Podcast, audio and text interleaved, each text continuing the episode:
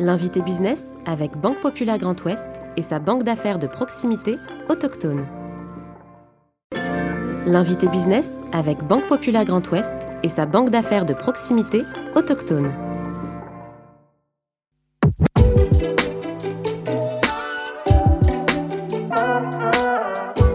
Implantée à Goron en Mayenne depuis 1963, son entreprise est leader mondial dans la maîtrise des procédés de conservation et de transformation des liquides alimentaires.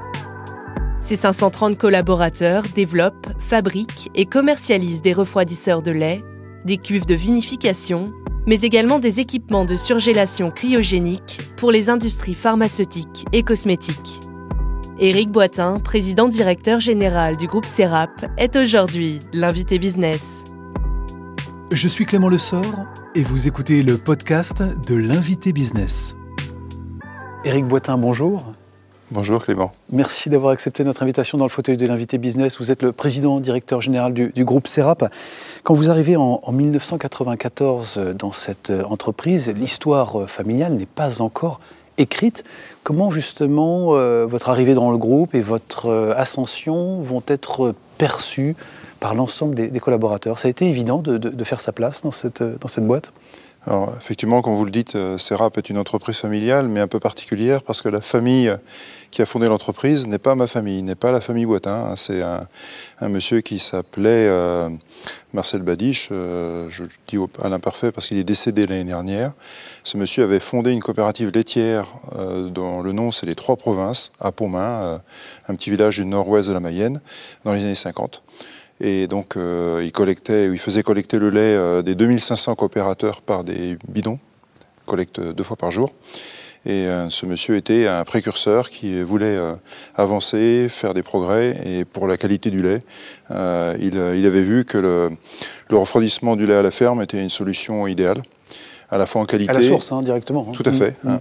Donc euh, plutôt que de collecter du lait chaud euh, qui euh, peut tourner entre le, moment où la traite des vaches et le moment où le lait arrive à la ferme, à la laiterie, pardon, il vaut mieux le refroidir tout de suite après la traite. Et du coup, ça permet aussi de le stocker dans la ferme et de le collecter que tous les deux jours, c'est-à-dire qu'on divise par quatre le nombre de tournées de collecte avec euh, les coûts qui vont avec. Bien sûr, des objectifs évidemment de, rentabilité et puis de santé évidemment euh, avant tout. Voilà. Euh, votre arrivée dans l'entreprise, comment, comment ça s'est passé Dans quel contexte Dans quelles conditions Je lui disais, comment ça a été perçu? Il manque un maillon. C'est pour, pour ça, il a voulu acheter des refroidisseurs de lait à un fabricant qui se trouvait à Nevers, en France. Il les a trouvés trop chers et il a décidé de, recruter une équipe de techniciens pour les concevoir et les fabriquer lui-même. Ce qu'il a fait en 63, et c'est comme ça que Serap est né, au sein de cette coopérative. Puis, elle, s'est installée dans des locaux séparés. Et euh, il fallait renforcer les compétences techniques de, de Serap. Et euh, il se trouvait qu'il y avait un ingénieur frigoriste, un seul, disponible dans les années 60 pour venir travailler euh, à Pomain. C'était mon père, Michel Et vous avez retrouvé l'entreprise, donc vous en 94, hein, c'est ça. Dans, dans, Tout à fait. Mm. Et donc, euh, Michel Boitin m'a proposé euh, de le rejoindre pour me préparer à lui succéder. Euh, c'était une mission secrète qui était connue que de nous deux, et pas des autres salariés d'entreprise. Et donc, ben, je me suis préparé tout au long des années 94 à 2000. Et en, 2000, la, la, décision a été annoncée à, à toute l'entreprise et la succession a été faite. Comment ils ont réagi au moment de justement de découvrir ce secret que, vous évoquez? 98% des salariés étaient ravis. Et deux cadres de l'équipe de direction de mon père, euh, lui, eux, n'étaient pas du tout ravis parce qu'ils rêvaient de lui succéder. Donc j'ai quelques frictions, j'imagine. Bon, ça, a grincé un peu des dents. Ça a grincé des dents et puis bon, bah, évidemment, ils ont fini par partir et quitter l'entreprise. Voilà. Aujourd'hui, euh, il faut le dire, le groupe Serap est une référence euh, mondiale. Vous agissez notamment à l'international. On, va en reparler. Pour les cuves de, refroidissement de lait, vous l'avez euh, évoqué.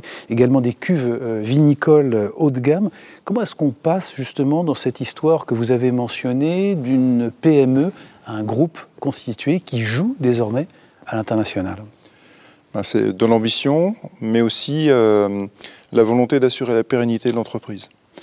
Dans les années 90, euh, je constate que nos concurrents euh, constructeurs européens partent implanter des filiales dans les pays émergents euh, où le potentiel d'investissement est fort, l'Inde et le Brésil en particulier. Et nous, PME mayonnaise, on n'en avait pas les moyens de le faire à l'époque. C'était bon, ça m'a bien travaillé. mais on exportait quand même. On exportait tout ce qu'on pouvait en fabriquant en France avec les, coûts de l'époque. Mais on, voyait que cette stratégie avait ses limites et qu'il faudrait un jour passer à l'étape d'aller fabriquer dans les pays émergents pour vendre dans les pays émergents. Et donc, ben, on s'est dit, on va commencer par le pays euh, qui produit le plus de lait dans le monde, c'est l'Inde. Et donc, euh, en 2006, on est parti là-bas, avec nos petits bras musclés. Et on a aujourd'hui une filiale en Inde avec 90 euh, salariés. Bon, le début de cette aventure à, l'international, concernant également vos axes de développement stratégique, en 2021, vous créez votre première filiale en Allemagne, chez, nos, chez, nos, voisins allemands. Pourquoi est-ce que vous avez choisi ce, pays pour sa force industrielle Quelle était la, raison de ce choix? L'Allemagne est un pays euh, particulier, c'est un pays où euh, pour bien vendre en Allemagne, il faut être allemand. Donc euh, on, a des distributeurs en Allemagne depuis très longtemps, mais notre part de marché est trop modeste. Et donc les confrères qui vendent du matériel agricole en Allemagne m'ont tous dit, si tu veux vendre plus, il faut que tu crées une filiale commerciale. Donc c'est ce qu'on nous avons fait l'année dernière développé jusqu'au bout. Vos commerciaux roulent dans des voitures allemandes. Ils sont vraiment acculturés complètement à, ce, sont des territoire. Ce sont des Allemands pour, euh, hmm. pour, ça développe. Je voudrais qu'on parle également du, sujet de, recrutement, parce que c'est un sujet qui concerne l'ensemble des industriels dont vous faites euh, partie. Euh, est-ce que vous peinez à recruter et comment vous expliquez cette difficulté, ces, métiers en tension dans, dans vos filières?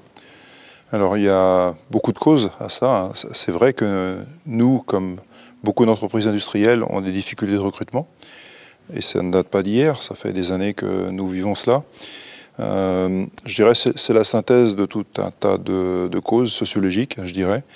Euh, la désaffection euh, de beaucoup de Français pour les métiers manuels, notamment les métiers de l'industrie, qui ont, je dirais, qui sont connotés négativement chez beaucoup de gens.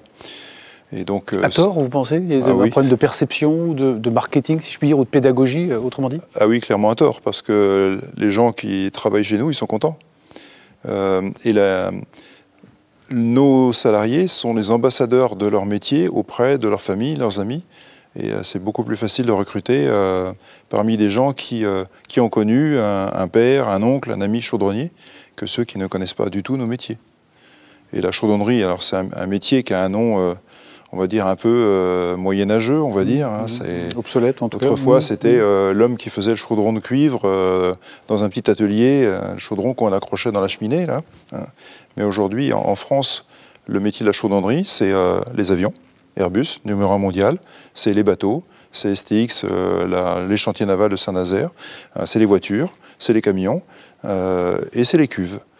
Et donc, euh, on fait des beaux produits que, tout le monde voit euh, dans sa vie euh, quotidienne, hmm. sans, savoir que derrière, il se cache ce métier-là. Mais ça veut dire que chez Serap, on développe une marque employeur pour continuer d'attirer les talents et puis une politique de l'emploi pour, pour les fidéliser? On fait beaucoup de choses pour attirer. Hein. Déjà, on est une entreprise où les salariés qui le souhaitent sont actionnaires. Euh, ça veut dire beaucoup de choses. Ça veut dire une implication euh, dans, les, euh, dans la stratégie, une information sur ce que fait l'entreprise, donc donner du sens au travail des gens. c'est partager les bénéfices de l'entreprise avec les salariés, avec une politique d'intéressement et de participation généreuse, qui représente à peu près un tiers des, des bénéfices de l'entreprise.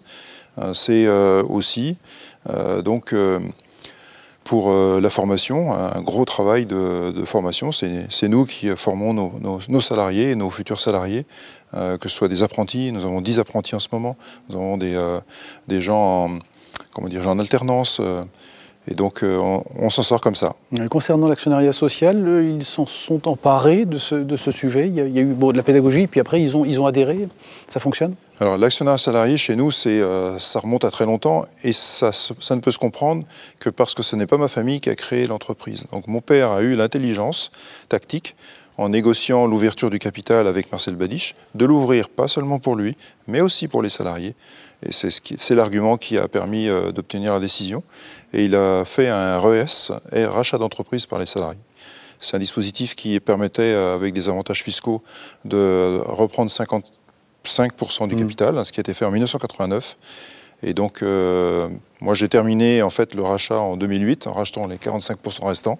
Et c'est le, je dirais, la résultante de, de, toutes ces opérations qui a fait que les salariés de CERAP euh, détiennent aujourd'hui 35% du capital du groupe, à côté de ma famille qui détient 60%. Alors, au-delà de cette politique sociale, évidemment, et puis capitalistique, hein, euh, de manière générale, qui fait partie de votre histoire, il y a un autre enjeu qui garantit ou qui explique la pérennité de ce, groupe, c'est l'investissement dans l'innovation en, en, permanence, une R&D euh, conséquente, euh, et notamment un, produit que vous avez développé, Opticool. Il faut en dire quelques mots rapidement, parce que c'est vraiment un, une innovation de rupture. Hum. Alors, la, politique d'innovation chez CERAP est une politique qui existe depuis longtemps. Euh, c'est tout simple. C'est euh, si on veut pérenniser nos clients, il faut être à l'écoute de leurs besoins. Donc, il faut savoir aussi euh, recueillir leurs besoins et à partir de là, imaginer des solutions qui euh, vont satisfaire leurs besoins d'aujourd'hui et de demain. C'est par cette démarche-là que nous avons commencé il y a 20 ans à construire des cuves vinicoles euh, haut de gamme pour les châteaux premium. Aujourd'hui, on est largement le leader euh, des, des cuves pour les, les, grands châteaux bordelais, euh, aussi de Californie, de Russie, d'Espagne et d'autres pays. Et sur le refroidissement du lait, nous avons constaté, donc dans une démarche, mmh. on va dire sociétale, que le budget de consommation électrique d'un refroidisseur de lait, c'est 4 à 5 fois son prix d'achat, sur une durée de vie de 40 ans. Qu'est-ce qu'on peut faire pour euh, mieux satisfaire les besoins de nos clients? Ben, C'est évidemment de réduire drastiquement, si possible, la consommation électrique. Il y a un vrai sujet en ce moment énergétique. Tout hein, à fait. Et donc, euh, nous avons lancé en 2017 un, un programme de recherche-développement euh, au sein d'un consortium avec, euh, je dirais, Paul Cristal, avec différents organismes extérieurs. Hein. Et donc, ça aboutit en 2021 à la mise sur le marché de la gamme de refroidisseurs de lait Opticool, qui consomme 50 à 60 de moins d'électricité qu'un refroidisseur de lait conventionnel. Eric Boitan, on évoque euh, évidemment les sujets énergétiques, euh, d'autres qui concernent notre actualité, c'est la situation géopolitique. Je voudrais qu'on en ait un mot. Quelles conséquences a concrètement sur vos activités au quotidien? Est-ce que vous en ressentez les effets immédiats? Ah ouais, Complètement. Euh, sur le plan géopolitique, bon, déjà il y a eu le Covid il y a deux ans. On a vécu l'événement Covid avec les confinements, les problèmes sanitaires, de façon synchrone en France, au Mexique, au Brésil et en Inde. C'est quand même quelque chose d'extraordinaire, quoi. Avant, on n'avait jamais ça. Absolument quoi. inédit. Hein mmh. à, à, un ou deux jours près, mmh. en même temps. Donc on, on l'a géré au mieux, on en sort, et puis maintenant, on prend, euh, à la sortie du Covid, l'inflation drastique des mmh. matières premières. L'acier inoxydable, notre matière première, sont prêts à doubler en un an. Ça, comment on aurait pu imaginer ça? Euh, les composants électroniques euh, avec des pénuries, on, on en a sur nos machines. Mmh. Euh, et puis la transition énergétique aussi, où on, ben nous, on, on essaye d'apporter nos solutions à notre échelle. Donc sur ce plan-là, on est prêt. On a des solutions et, et j'en ai d'autres en, en, tête aussi que je vois dans certains pays émergents qui, qui me rendent relativement optimiste sur ce dernier point. Bon, qui pourront être des leviers de, de, croissance et encore garantir évidemment la, la pérennité, la fait. résilience mmh. du groupe euh, Serap. Éric Boitin, euh, merci d'avoir accepté no notre invitation dans le fauteuil de l'invité business. Je rappelle que vous êtes le, le président directeur général du, du groupe euh, Serap. Merci. Merci également pour cette interview. Merci beaucoup. L'invité business avec Banque Populaire Grand Ouest et sa banque d'affaires de proximité autochtone.